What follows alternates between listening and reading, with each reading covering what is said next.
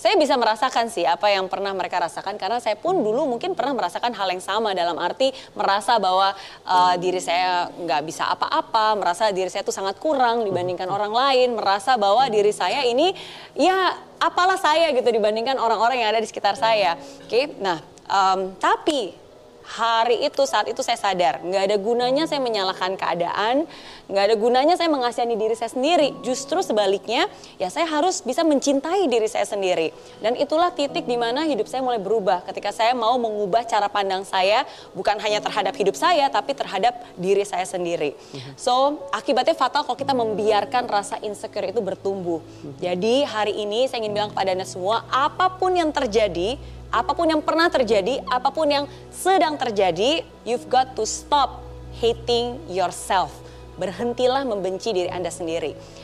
Seringkali kadang-kadang nih, ketika kita melihat orang bahagia, kita jadi nggak bahagia. Dan sebaliknya ketika kita melihat orang nggak bahagia, kita yang malah jadi bahagia. Dan itu yang salah ya. Quotes saya malam ini untuk Anda semua. Ingat, kita lihat yang berikut. Tidak perlu menjadi orang yang sempurna untuk bisa memiliki hidup yang indah, tapi lihatlah setiap keindahan dalam ketidaksempurnaanmu, maka hidupmu akan terasa sempurna. Rumput tetangga akan selalu terlihat lebih indah. Begitu juga dengan postingan yang kita lihat di sosial media, yang kadang membuat kita resah, membuat kita gelisah. Bagaimana tidak, hidup mereka terlihat begitu sempurna. Sedangkan dibandingkan dengan kita, wah, sepertinya tidak ada apa-apanya.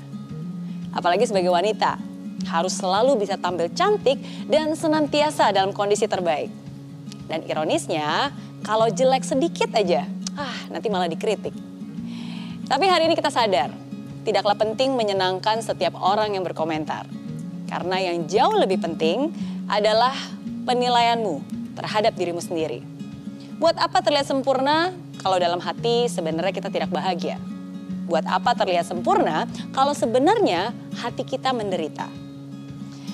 Jadi berhentilah mencaci diri dan mulailah untuk mencintai diri sendiri. Ubah insecure jadi bersyukur. Tidak sempurna, tidak masalah. Yang penting happy, yang penting bahagia. Oke?